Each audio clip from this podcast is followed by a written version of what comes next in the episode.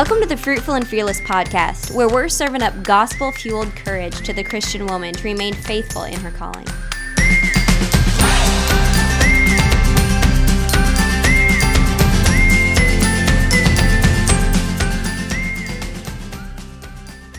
Hey everybody, welcome to the Fruitful and Fearless podcast. Jordan and Lexi here. How's it going? Hello. Good. How are you? Good. Pretty good. So today we are actually going to talk about natural medicine and discuss some of our thoughts on that. You just did a talk on this at one of your guys' groups at your church. Yeah. So it's obviously been on your mind. This is something that Lexi and I are both interested in. And I think 2020, just the year, has brought a lot of suspicion for people in regards to big pharma and big medicine and all that kind of stuff, especially with things that have come out, even like the recent Johnson & Johnson thing that came out with asbestos in the baby powders. Did you ever hear that? Oh, yes, yes. Yeah, just like weird stuff like that that we've learned in 2020 that's like, wow, I feel like I can't trust things like I used to be able to. Yeah. And then to fast-tracking vaccines and just learning more about vaccines and questionable / detestable ingredients that are in them. So just a lot of that stuff has made me want to learn more and more about natural medicine. And then I think another part of my interest in it is that I see it as our family grows as another branch of homemaking or home management, I'll say. Did you listen to that Angie Tolpin thing I sent you? No, I haven't yet. Haven't listened to that. I loved it because that's exactly what she was saying is like, we need to reclaim this part of our job as homemakers to be the gatekeepers of medicine. And that was the first time I'd thought of it in terms of, as moms, because we always talk about dads abdicating, but as moms, we've definitely abdicated this out to the professionals. Yeah. And I have said this before in episodes, but Lexi and I definitely are not saying that you should never have professional help when it comes to medical stuff for your family. No, both of our families have benefited in huge ways from doctors and hospitals and professionals in that area. But there are some things that we don't have to outsource when it comes to care for our families. So learning more about that. And this is just another branch of using your brain and being a mom and a homemaker. So we're going to talk a little bit about that. Yeah, so we were teaching on care of the sick and the elderly. And I think most of us agree throughout history, like Christians took care of the physical body. And it was actually part of why hospitals were even created in the first place, was because the sick were literally looked down upon, or even once they were dead, Christians took up like burial practices, because we believe the body is actually valuable. We are a people who worships the incarnation. And so that means it changes the way we actually interact with the physical body. So that's why it can be dangerous when we talk about this subject, like, well, we're just going to die and go to heaven anyways. What does it really matter? Well, actually, we're called to steward the physical body because our body reflects the image of Christ. So we were teaching, by me, I mean, we and my friend Angie, she's a nurse. She taught a more practical part of it. And I was kind of teaching the theological part of our hangout, but I took a look at Titus 2, and I think it was First Timothy. It's First Timothy. Anyways, we were just looking at Titus 2, how it talks about loving your children, being patient and kind with them. And I was applying it in terms of like, I wish somebody had taught me all this as a young mom, because I spent so many of those, probably the first 5 years of parenting sick children, just frustrated and impatient, because I don't feel like I had any of the right, what? And anxious for me. Just yes, a lot anxious. Of the unknown and feeling like I need to, because I didn't know what to expect, quickly correct. Go to the doctor and get antibiotics or whatever. Yes. Yeah. So I was applying Titus 2. Like part of reclaiming that being patient and kind with your children is knowing how to actually, knowing basic child development, you know, knowing what it means when they have a fever, knowing how to treat those very acute illnesses. And then the second part, the reason why we looked at the widows was because I also think Christians need to recover. What is the book? Rosaria Butterfield talks about the deathbed hospitality. And I think that's another thing that the elderly care of elderly sick people gets pushed off to nursing homes. Mm-hmm. And that section in First Peter, it's really interesting. I think it was either Doug Wilson's commentary or Matthew Henry's commentary actually translates the word for those who are to care for the widows as granddaughters. And so I don't necessarily know entirely the weight behind if that's true with that word, but it did make me think of in terms of we need to look at this as a vocation that's God has given to us, not something that's optional for us. So as a granddaughter, my grandma was here for several months and we were caring for her. That was a job God had given me, not something that I could push off to somebody else. So that was kind of the context of where we were going. And I think even if none of you guys listening to us today, we've said this before, if you don't agree with how our families have chosen to do this practically, that's totally fine. But I want you to understand that there is no neutral doctor's office. And if you can look at what's happening in 2020 and believe that, then your head is literally in the sand. So I don't know where you've been. You're probably not wearing a mask though. You probably don't even know about COVID if that's the case. But more than ever, we need to realize there are actual worldviews behind, one, the people making the laws who you never are going to see, and two, the way the doctors in your doctor's offices are going to implement these things. So I am a big fan of finding Christian doctors if possible. In Utah, that's just not really possible. Jordan, you have is your OB? I always get confused. Yeah, my OB is a Christian. Okay. And he's awesome and wonderful. And I'm so grateful for him. Really cool. So real quick, looking at this historically, let's look at the church. I think something I've always thought about, most of us think that we look at the world around us, we see the order, and we see order, therefore God exists. Mm-hmm. But the way Christians historically have thought of this, and I'm getting a lot of this from Pearcy and Thaxton's book, The Soul of Science, the way Christians actually thought of this was God exists, therefore there must be order in the world. Let's go find it out. And that's how they came up with the scientific method. So the scientific method only makes sense if you believe there's order in the world, right? Like how else, why else, if you don't think there's any logical order, why would you ever conduct an experiment? Mm-hmm. So historically, the church has held to the scientific method. But then there was a guy, his name, Giordano Bruno, I think is how you pronounce it.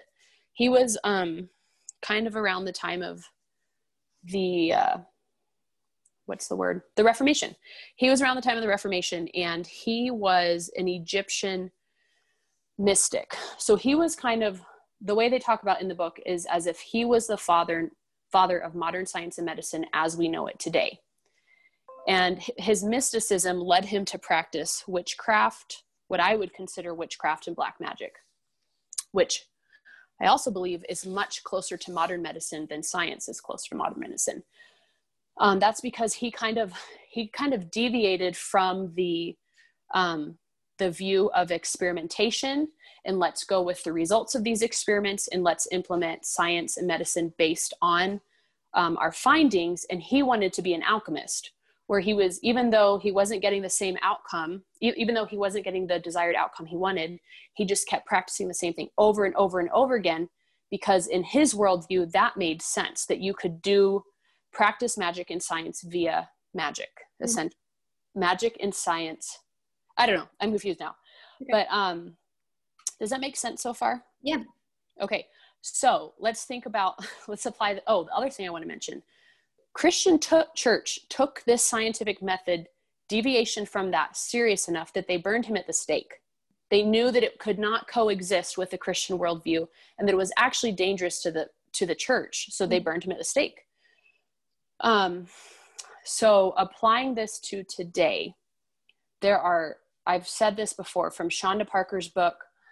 My friend Angie had a really good, it was an actual study. I don't think it was PubMed. I want to say maybe it was Johns Hopkins University did an actual study showing that the number one killer in America is actual modern medicine, not heart disease, not cancer, but the practice of modern medicine. And a lot of it probably has to do with like malpractice.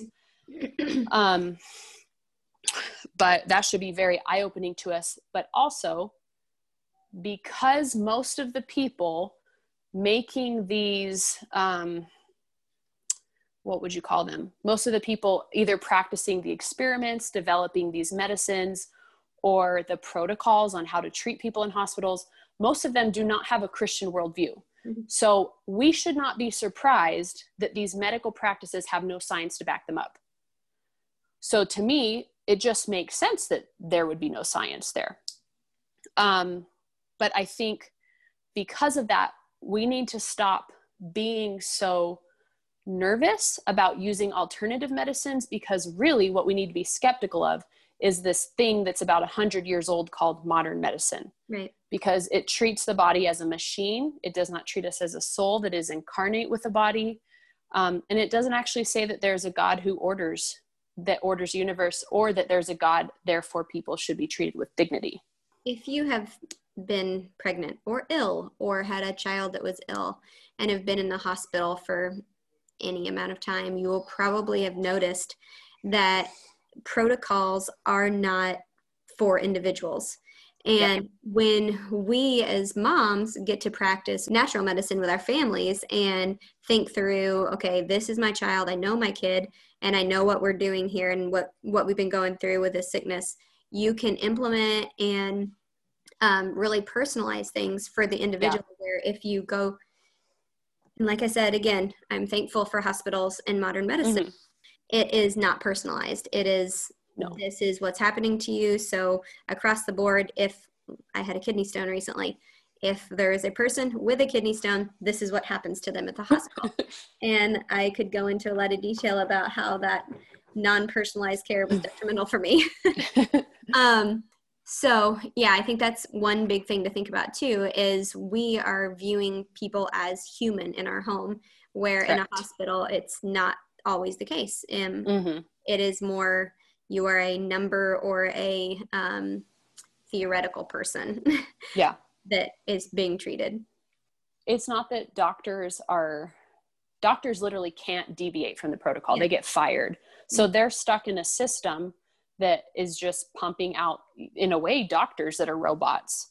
So it is hard to find doctors who are willing to deviate from that, because they do just get fired. It all has to do with insurance and liabilities. And we know this because with COVID, when COVID first started, the New York doctors that were deviating from protocol because what they were told to do wasn't making sense with what was going on before their eyes, they got fired. Yeah. And they became whistleblowers. So yeah, that's very real. Yeah. Very real. So, okay, whenever you started thinking through this for your family, I know you've kind of discussed that, but why practically natural medicine? Like, give us your philosophy of, like, for your family, what really was the turning point for you guys? Well, I want to say one thing first that I wanted to mention earlier. You and I talked about vaccines early on in recording, actually, and there was somebody that reached out to us. I don't know if it was me personally or on our Instagram page, and they kind of rebuked us for our our view of vaccines, and it got me looking closer at it.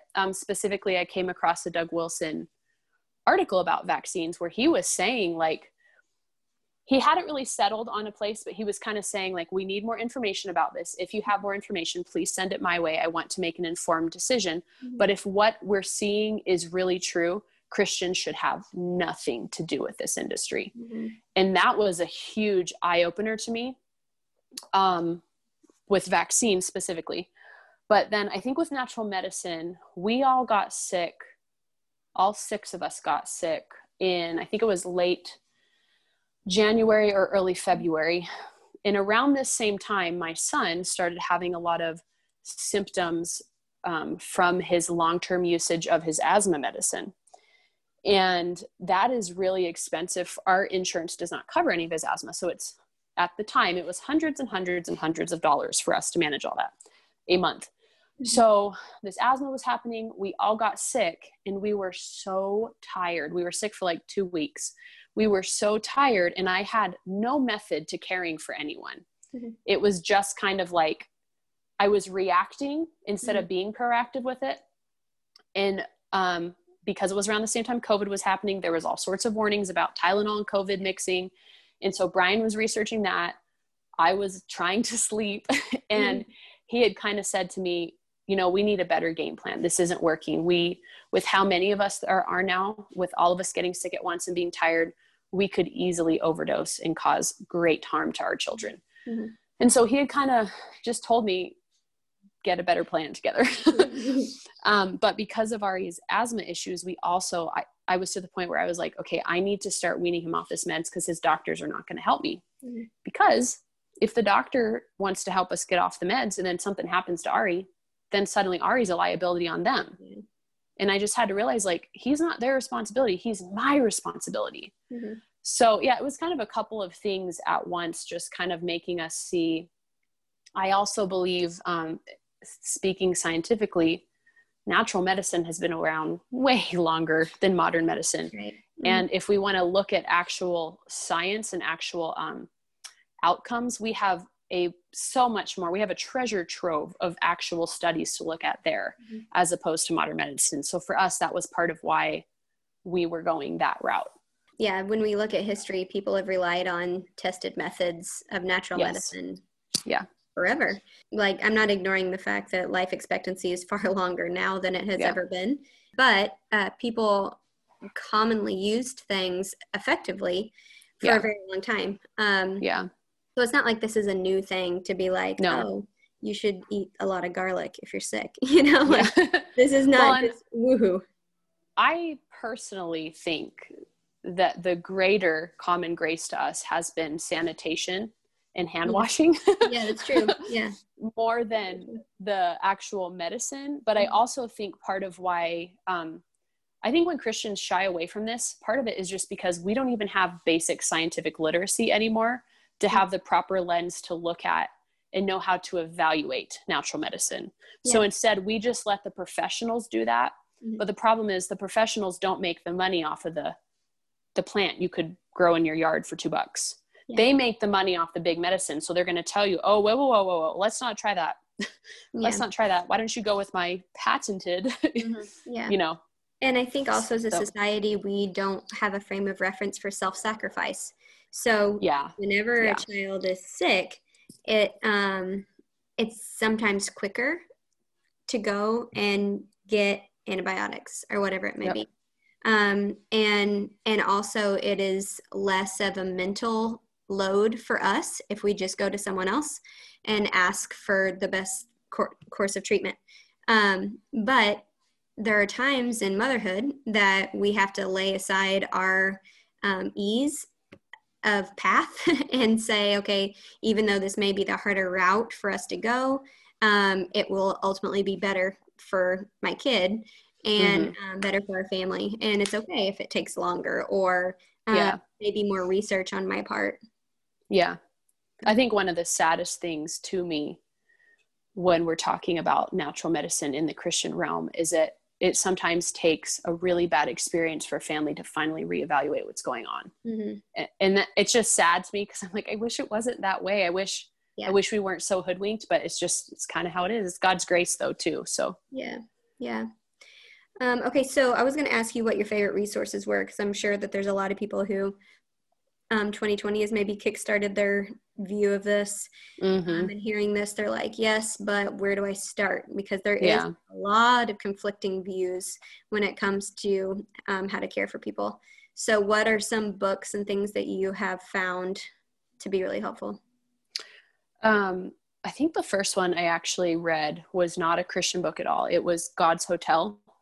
And the reason I always recommend that is because the nurse that they talk about in there is from the Middle Ages. And I know that the Middle Ages were some of the height of Christianity being permeated throughout all of culture, including how people were cared for medically. So that whole book and learning about how she cared for people was really eye-opening to just see. She's a doctor who was writing her dissertation about this nurse. And so she was trying to bring back some of those medical practices to modern medicine, but was completely shut down. And so the whole book is just contrasting two different, it's almost like she's looking at a modern protocol and then what the flip side of that would be in the medieval times. Mm-hmm. And so that was really eye-opening and got me thinking a lot of like, okay, maybe it's not so scary to think in terms of a person's vitality or even the humors of the body. I've been thinking a lot about the humors and as I read the Psalms through the Bible reading challenge again. So just like kind of almost reclaiming some of that language that we feel like, whoa, this is woo woo, let's not go there. And then the second one, I did really like Rachel Weaver's series as far as like hands-on knowledge, but in regards to helping form my Christian worldview of this, I really liked Shonda Parker's book, Mommy Diagnostics, because that's kind of where she talked a little bit about, I felt like Rachel Weaver's was just kind of saying, okay, you're into natural medicine, here's all the things you can do. But Shonda Parker was still kind of trying to sell you on natural medicine as a Christian. And I needed that. I needed to understand how to evaluate science, but also how to evaluate my children, how to treat my children. So those have kind of been some of my favorites. And aside from that, most of my other like really formative thinking has come from Christians that I really respect, who also would fall in line with this and just asking all the questions I have. What about this? What about this? How do you think about this? How do you approach this now? So that's, you know, I've had a couple friends that have just been really valuable resources through this, who have just given a lot of time to me, honestly, have been really generous with their time in answering my questions. Yeah. Cause it isn't something you just say, Oh, tomorrow we're just not going to vaccinate anymore. It's not, right. It's not that easy. And, Lexi and I obviously are skeptical of big pharma and things like that. And if you're thinking that we're crazy right now, I would just say that's okay if you think we're crazy, but, just go ahead and start reading stuff. Just go ahead and start researching stuff, because that's, for a long time, I was scared to start reading things because I knew that if I opened the can of worms, if I started looking down the tunnel, like that it would be a lot to take in. Mm-hmm. And it is a very lot to take in.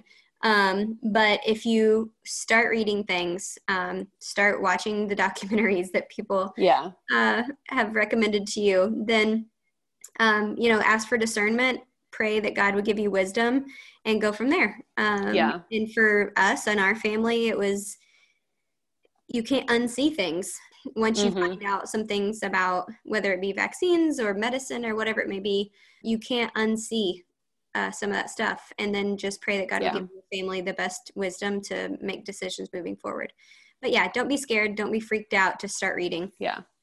I think I will recommend this. I wish I would have started with Jason Garwood's sermon on vaccines and the gospel imperative, because that would have helped me deal with, I didn't feel so much fear as I felt guilt over things we had done and how it could have or could not have affected our children.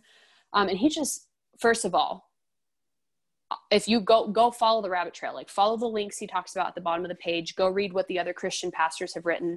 That stuff is legitimately some of the most well-researched of anything I have read through this whole entire time. And he even got Suzanne Humphreys, who wrote Dissolving Illusions, to review his sermon notes for him, which was so cool. She's like one of the big anti-vax doctors, but I just highly recommend his sermon, because he talks about how Christians are the only people equipped to look at this in an unbiased way, because we have the gospel in our hands to keep us from fear. Mm-hmm. And we have the gospel in our hands to keep us from being false prophets. So I highly recommend listening to that with your husband. Yeah. You need to get your husband, I'm not saying be pushy about it, but I am saying he needs to make this decision with and for you. Yeah, because it is a huge decision to make, and it feels like a load, and it shouldn't. So yeah, that for our family, whenever we're making this choice, making a lot of choices that we've made over 2020, I would be doing tons of reading, and I'd be like, okay, I need you to research this. And he would, and we'd come back together and talk about it. And then I'd be like, okay, this is what I'm feeling. What are you feeling? And he would tell me, and then I'd be like, okay, ultimately I need you to make this decision. And he totally would, and he would pray about it and ask the Lord to help him lead our family and ultimately make that decision. And again, we've talked about this before, but praise God for male leaders. And I'm so very, very thankful for the way that God set up the family and ordained headship, because it is too heavy of a weight for me to take on. Yeah. So I'm very thankful for that. So God's Hotel, there's also one called Slow Medicine that you've told me about before. Yeah, I haven't read Slow Medicine because Paige told me it's kind of slow and boring. Okay. My understanding is that I think Slow Medicine is the actual dissertation, but God's Hotel is more of how she put it into practice, more of a memoir. Okay.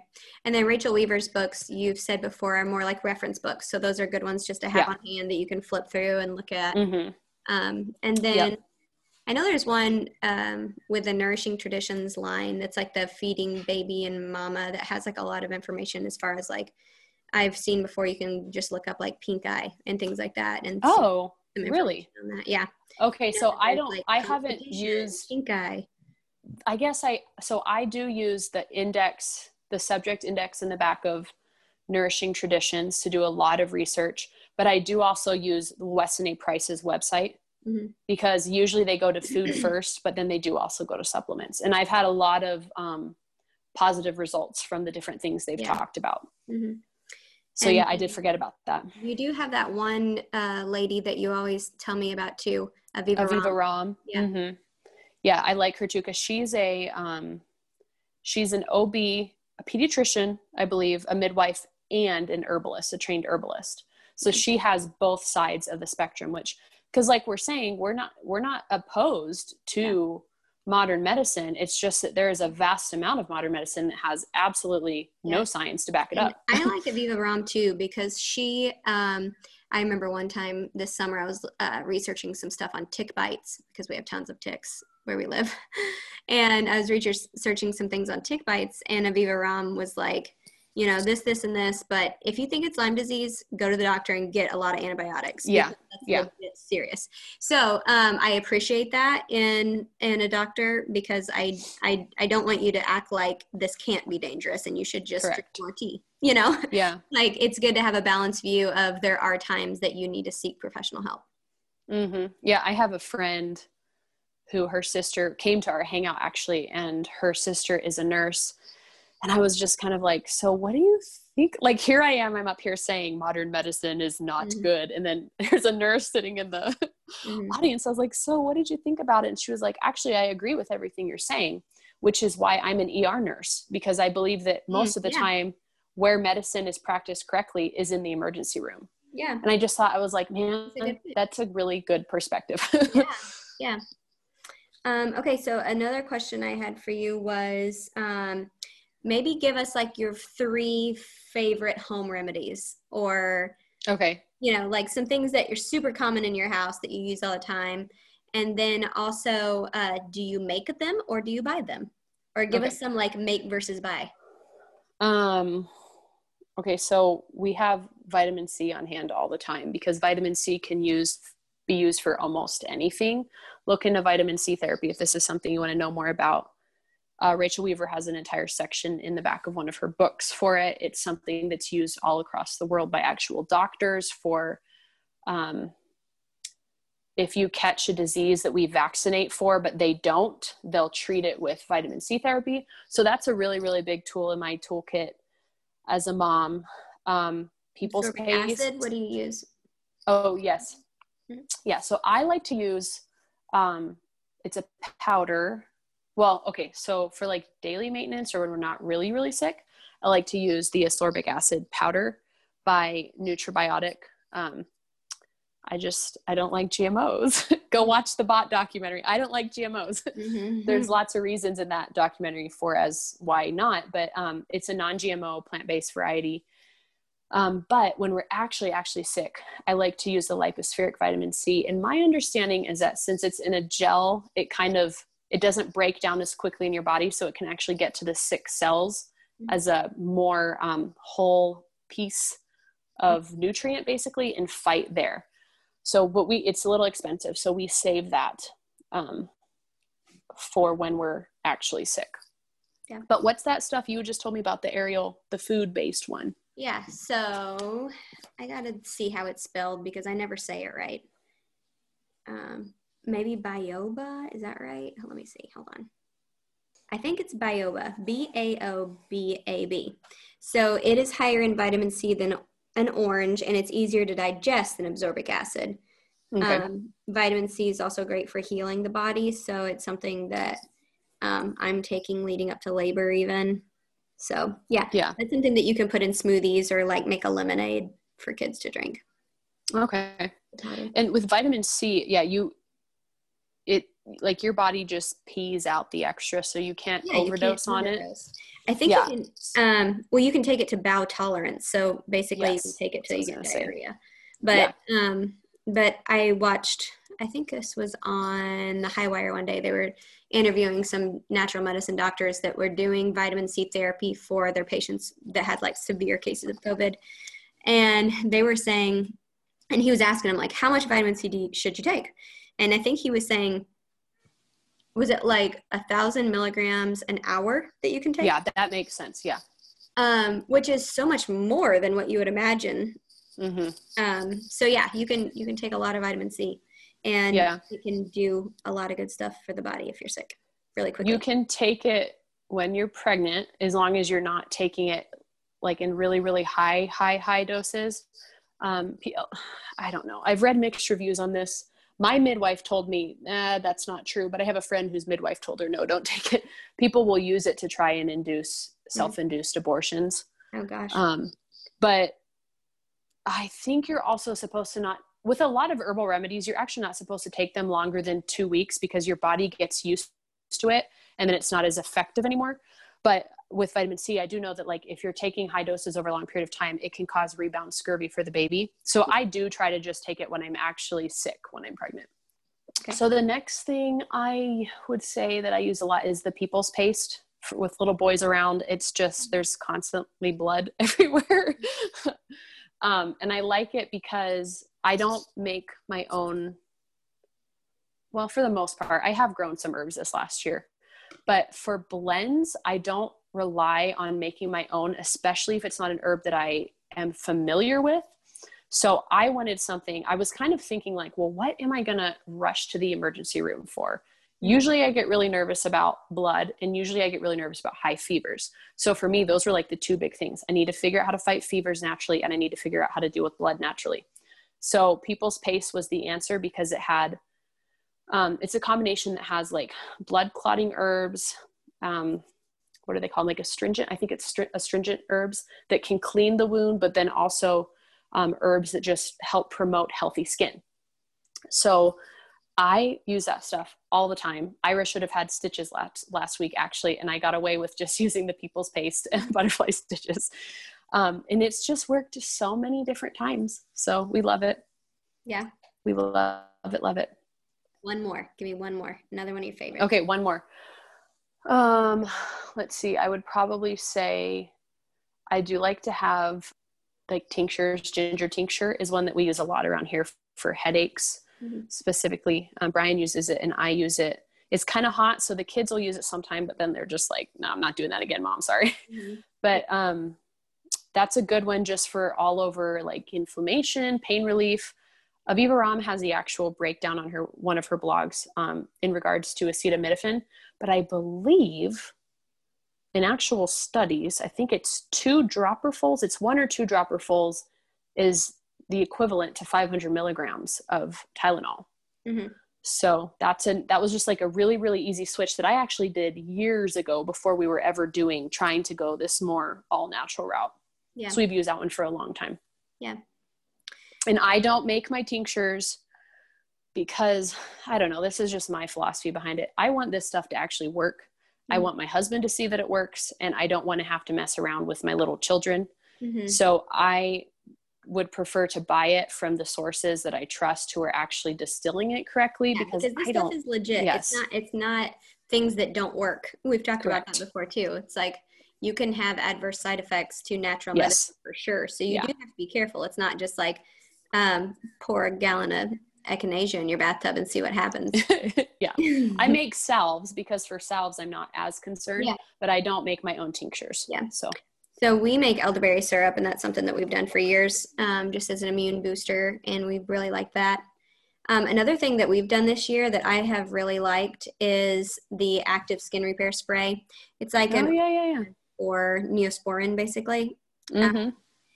Without yucky ingredients in it. And I use that all the time. It doesn't sting when you spray it on. So that's like the quote unquote medicine. If someone gets a sprained knee, that you go and instead of, you know, cleaning it, putting aspirin and a Band-Aid, it's I spray this and they're very happy. Yeah, yeah. Now I had medicine. Does it help?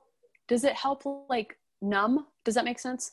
No, it's use it on minor wounds, cuts, scrapes, sunburns, normal burns, chafing, rashes, insect bites, and other skin irritations. So it's like one of those catch-all things we use a lot. But it has, let me see, it has something in it that helps your skin repair quicker than it normally would. I was going to read on here and see what it was called because I can't remember. Okay, it's the COCL. It's naturally produced by white blood cells in our bodies, and it's a natural way to support the natural healing process. So it basically just makes your body heal faster, and it cleans the wound. So that's something that we use a ton. Oh, yeah, that's pretty big, especially if a child has like a bad cut and they don't want to. Yeah. And then headaches is another thing that I knew that I wanted a replacement for grabbing ibuprofen, and I get sinus headaches. So I needed a replacement for the ibuprofen Sudafed combination that I would do frequently. So when I went looking for that, it was a ginger black pepper combo. Oh, yeah. And, if you live in Southern Illinois, reach out to me because I will, direct you to a friend of mine that, has a natural medicine shop, and she's also super knowledgeable about a lot of this stuff, but she actually makes capsules that are ginger black pepper. And, I think it's ginger turmeric black pepper. Yeah. That makes sense. Yeah. And those honestly, like, will kick a headache like I have taken to ibuprofen. So, wow, that's awesome. So I'm really, really grateful that we found that. And Jared gets migraines, so he'll take those. And then I also have a roller ball that's like a headache roller ball that we will use too, that has essential oils in it. I think it's like peppermint is one of the main things in that. So, yeah, those are our three big. So he's found those to be effective for his bad headaches too. Yeah. That's cool. He still reaches for Excedrin. Yeah. He gets really bad headaches. But we are fairly confident that his are dehydration induced because he will go for runs and not drink water and then get a really bad headache. And I'll be like, did you drink water after your run yesterday? And he's like, maybe a glass. I'm like, okay, should have drank like 70 more ounces than that. But yeah, he just is very active. So drinking things is other than coffee is a strain for him until he gets a headache. It's like a once a month situation where I'll get a bad headache and then go through the whole day of having a migraine and then be like, I have got to drink water. And he will do a great job for a few weeks and then be like feeling better and then forget about the whole need for water in his body. So that's funny. Yeah. But, that would be my recommendation on starting it out. If there are minor things that your family deals with, whether it be, you know, headaches or whatever it may be, constipation, like that's really common with kids, whatever it may be, just like start doing some research on some natural ways that you can substitute things that you would normally have in the cabinet and just see if it works for your family. Yeah. And I was going to also say, like, use PubMed to research, because there are actual over-the-counter medicines, medical therapies, allopathic therapies that actually work. But don't rely on the doctor to know all of that information. Yeah. You need to do that research for yourself. So PubMed is a great, great, great resource. Yeah. I started quickly finding out whenever I had postpartum hyperthyroid with one of our children after I'd had him. And I went to the doctor with a list of, this was when I first was starting some natural medicine stuff, a list of natural remedies that I had been researching to ask his advice about what he thought about them. And just no input whatsoever. So if you want to know more about this kind of stuff, it is sometimes hard to find a good resource that you can bounce ideas off of, because not a lot of just like family doctors will be that knowledgeable about natural options. No, and it's not their fault. They're literally trained to look for disease in the body. They're not trained for signs of health. So yeah, it's not their job to let you know if a gluten-free diet would help with your thyroid. So anyways, yeah, I think that's pretty much it for this one. What do you think, Lexi? Anything else you want to add? No, I think that's a lot of information for people to chew on. Yeah. Okay, thanks for listening. And if you have other resources that have been helpful for your families, let us know. We're always wanting to learn more. So thanks for listening. Bye.